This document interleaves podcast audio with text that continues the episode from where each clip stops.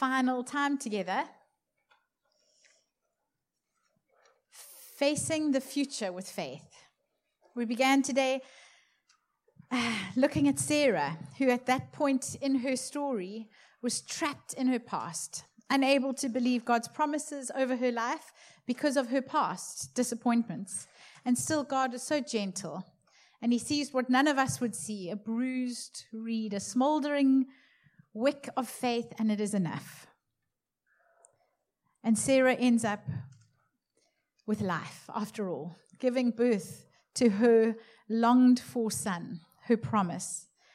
And she could never have imagined the ripple effects of that blessing, could she? That through her line, a baby would be born that would bring joy not just to one woman, but to all women and men, to the whole world. Wow. What an incredible impact our, our faith or our lack of faith can have, not just on us, but on the people around us. And then we looked at Mary and Martha, one woman who had a faith that empowered her to really live in the present, to be present to the present, and to find Jesus there. And another overwhelmed by the present because of her lack of faith, courageous faith. We've seen how faith radically impacts our ability to face our pasts, to live in the present. And finally, in this last session, we're going to look at how courageous faith propels us into an even brighter future. Before we look at the uh, text that I'm going to look at today, I just want to mention that there are three in my mind, from uh, thinking about it, toxic ways to face our future. The first is to pull the past into the future, to take our past and to put it right in front of us and, and just think history is going to repeat itself. Whatever's happened here is just a proof that that's what's going to happen. We take our past and we use it almost like a hurdle, like an obstacle. We say, This is who I am based on my past, and so this is where I'm going. The second toxic way to face our future is to live in a permanent kind of postponement, to think about the future as so far away. Like we've got so much time to get there, to actually make right with that person, to finally read our Bible and connect with that other person we felt God put on our hearts, or to actually get some of the unhealthy habits in our life right. We've got decades and decades, don't we? That's a toxic way of thinking about the future, thinking of it as so far away when actually the future is unfolding as we speak, right? And it so much of the future hinges on how we deal with the present. Isn't that right? It, it, it, it, it absolutely hinges on what we're doing now. It's the slow and the steady that lead to the future. The third toxic way of facing our future is to drag it into today, to run into it illegitimately and get anxiety because when we do that, when we pull tomorrow's worries into today, we have no grace to deal with them because God's grace is only like manna, it's only for today. He doesn't give you future grace for tomorrow. He says, every day has enough worries about itself, Matthew 6. So worry about today. Don't think about tomorrow. And what we do toxically is we pull tomorrow's worries. What if? what could happen down the line? And we pull it into today and what we find is we have no grace to deal with it because God's presence isn't in it. Hey, there's no, no empowering. Those are toxic ways. But when we face our futures with courageous faith, when we've left the past in the past, we've been present in the present, I believe we can run into our futures with courageous faith. And I'd love to look at John 4, verses 5 to 47 now, as our text for this last session. It's the story of Jesus with the Samaritan woman. John 4, verses 5 to 47. It's quite long, so I'm going to skip every now and then. So Jesus came to a town of Samaria called Sychar, near the field that Jacob had given to his son Joseph. Jacob's well was there. So Jesus, wearied as he was from his journey, was sitting beside the well. It was about the sixth hour. It was noonday, so the middle of the day. A woman from Samaria came to draw water. Jesus said to her, Give me a drink, for his disciples had gone away to get food. The Samaritan woman said to him, How is it that you, a Jew, ask for a drink from me, a woman from Samaria? For Jews had no dealings with Samaritans. Jesus answered her, If you knew the gift of God and who it is that is saying to you, Give me a drink, you would have asked him, and he would have given you living water. The woman said to him, Sir, you have nothing to draw water with, and the well is deep. Where do you get this living water? Are you greater than our father Jacob? He gave us this well and drank from it himself. Jesus said to her, Everyone who drinks of this water will be thirsty again, but whoever drinks of the water that I give him will never thirst again. The water that I give will become in him a spring of water, welling up to eternal life. The woman said to him, Sir, give me this water, so that I will not be thirsty or have to come here for the water. Jesus said to her, Go call your husband and come here. The woman answered, I have no husband. Jesus said, You're right in saying, I have no husband, for you have had five husbands, and the one you're now with is not your husband. What you have said is true. The woman said to him, Sir, you must be a prophet. Our fathers worshipped here. Jesus said to her, Woman, believe me, the hour is coming when neither on this mountain nor in Jerusalem will you worship the Father. You worship what you do not know. We worship what we know. But the hour is coming and is now here when the true worshippers will worship the Father in spirit and in truth. The woman said to him, I know that the Messiah is coming, and when he comes, he'll tell us all these things. And Jesus said to her, I am he who speaks. Just then his disciples came back. They marveled that he was talking with a woman, but no one said, What do you seek? or Why are you talking with her?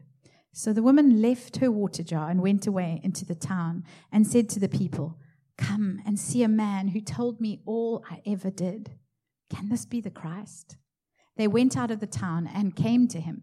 Meanwhile, the disciples were urging him, saying, Rabbi, eat. And he said, I have food to eat that you know nothing of.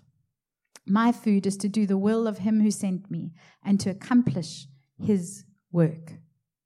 Do you not see the harvests are white? I tell you, lift up your eyes and see. Already the one who reaps is receiving his wages and gathering fruit for eternal life. One sows and another reaps. I sent you to reap that which you did not labor, and others have labored and who have entered into their labor.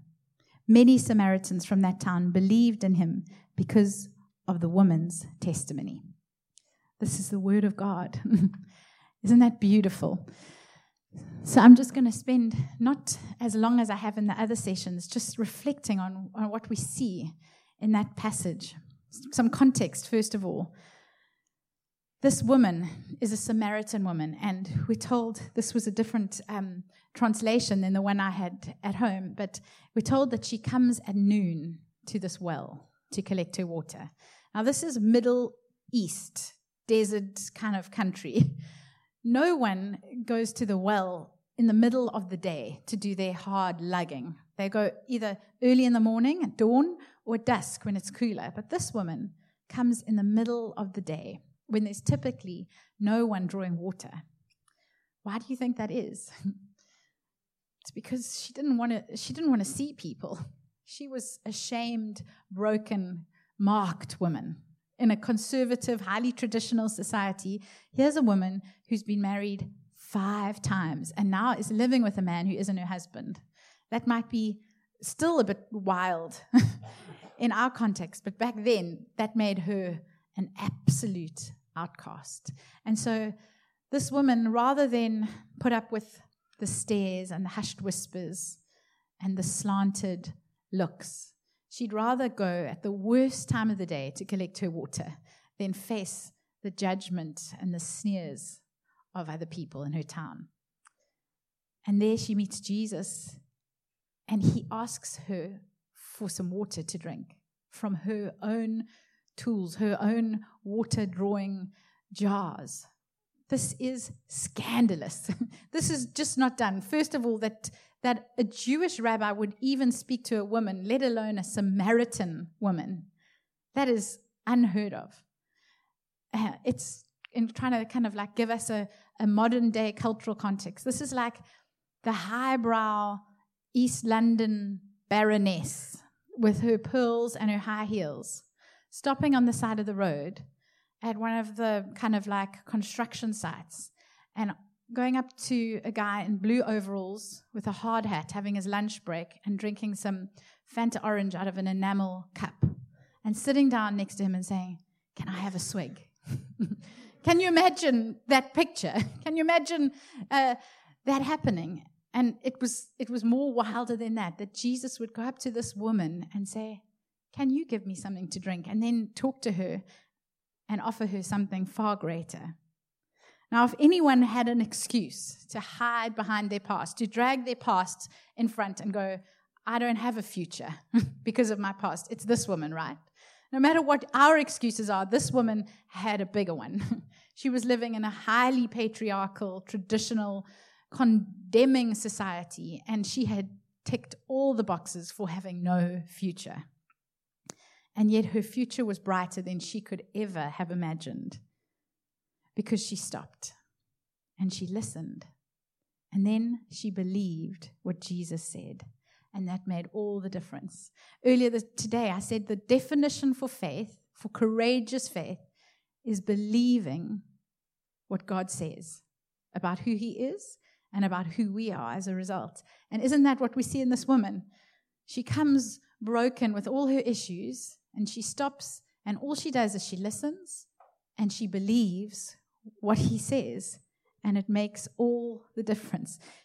She's got the gift of courageous faith, and it changes not just her present, but her future.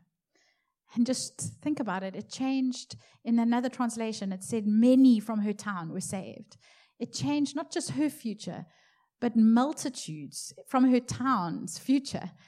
And it changed history. Here we are, 2,000 years later, talking about her in a completely different part of the world. Wow. Do you think she could ever have comprehended how her courageous faith would change everything? She comes stooped, heavy laden, burdened, full of her own, not just these heavy water jars, but full of shame and dragging her past wherever she goes. And at the end of the story, it says she leaves her water jars and she goes running Ironically, she goes running back to go and speak to the people that she has, uh, for her whole life, been running away from, hiding from. She goes back. She's running free, no longer defied by her past and her sin. And I think it's the same for many of us in this room. We've come here this weekend, perhaps just stooped, heavy laden, burdened, feeling overwhelmed. But that's not how we leave. We come to the well of life we find Jesus and we leave running, no longer captives to our pasts, to our own lies that we've believed about God, running into a bright future. Just like the Samaritan woman, Jesus meets each of us at our wells, where we think life is to be found, and yet where we constantly have to go back to because it keeps us thirsty. I hope something in this weekend, uh, I, have kind of uh, have been praying that God would have nudged us each to see some of the broken wells in our life. Each of us, the different places that we go for our water, for our life. And yet, in this picture, we see Jesus so graciously standing next to the well, this place that this woman goes to every day. And he goes, I can give you something much better. I can give you a spring of water that will well up from inside you and will never dry up. The spring of life, the Holy Spirit in you. She leaves her water jars and she runs to tell the others. She runs with her feet. And that reminds me of Isaiah 52, verse 7. It says, How beautiful are the feet of those who bring good news, who proclaim, who proclaim salvation. How beautiful are the feet of those who bring good news. Just think about this woman's feet and what she'd been through and where she'd gone. Her feet wouldn't have looked particularly beautiful, would they have? Living in the area that she lived in and the time that she lived in, they probably were, she had cracked heels. They were probably blistered and definitely dirty from traveling. And yet, God looks at her feet and he says, How beautiful are those feet. I wonder how many of us in this room and uh, in our lives have got hard hearts and soft feet. That's the general kind of, I think, state of the world. We've got hard hearts towards people. We don't want to go where it's, and we've got soft feet. We don't really care about people. And when we, when we think about stepping out, we're like, oh, it's uncomfortable. It's prickly. We don't want to go there to those people or to that place or step out of our comfort zone. And it's because our hearts are hard. They haven't been broken like a well to start flowing with the love of God. We haven't been abiding in God and letting His love soften us and flow through us. And what God wants to do is He, want us, he wants to soften our hearts and He wants to harden our feet. He wants to soften our hearts and He wants to harden our feet so that we will go where it's not comfortable to go, where not many people go, and will bring His good news, His beautiful salvation. How beautiful are the feet of those that bring good news. So, this is a much shorter message, but uh, I'm already kind of wrapping it up. And the last thing I just wanted to do is quite an unusual thing. I want to prophesy over your feet, if I may. So, can I ask you all to look down at your feet? Put them down and look at them. I want to speak to those feet. Keep on looking at them. Your feet, not the feet next door.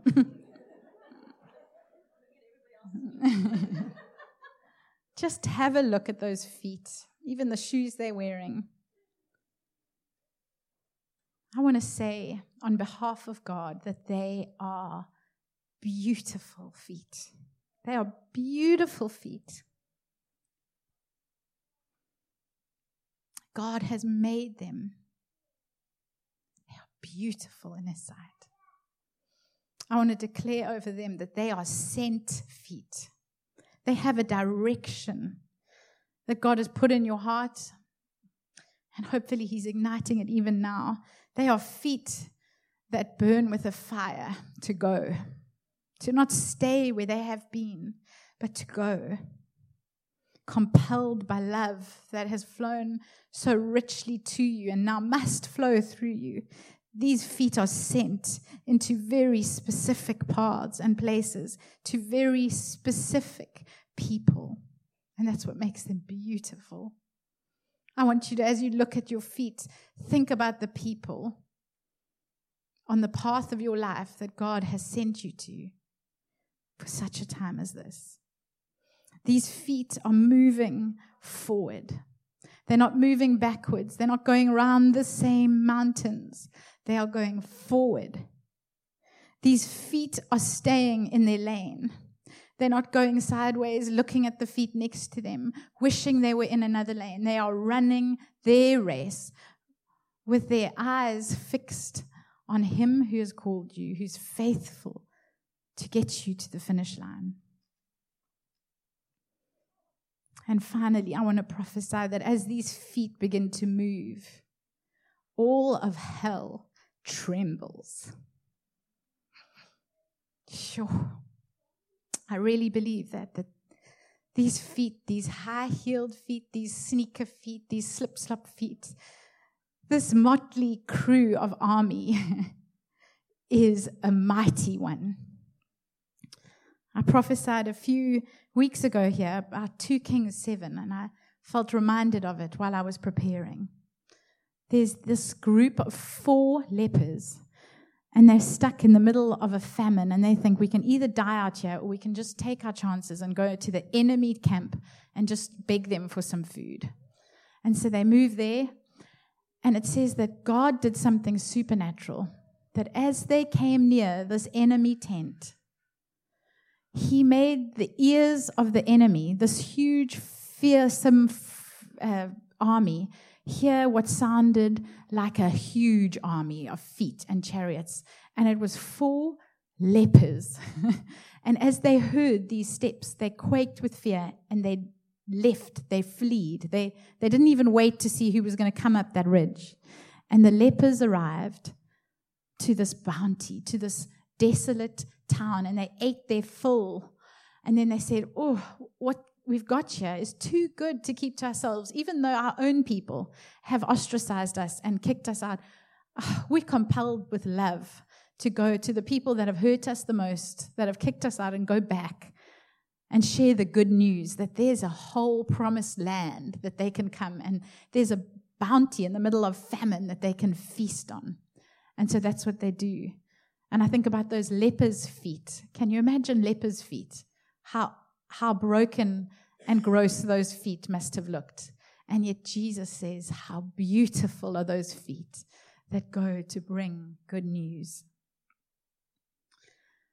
In the Last Supper, this is my last point, Jesus stoops down and he washes his disciples' feet. Can you imagine the God of the universe kneeling down before your feet and washing your feet so tenderly? What grace, hey?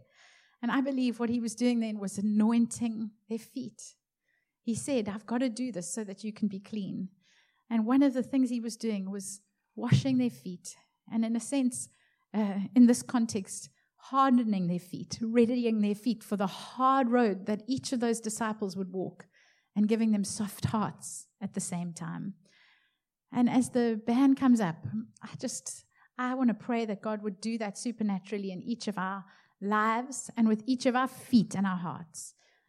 That we would feel that God was washing our feet again, freshly anointing us for the task of using these feet to walk into our futures with courageous faith, not just for our sake, but primarily for the sake of those that have not heard yet, that God is sending us to with good, good news.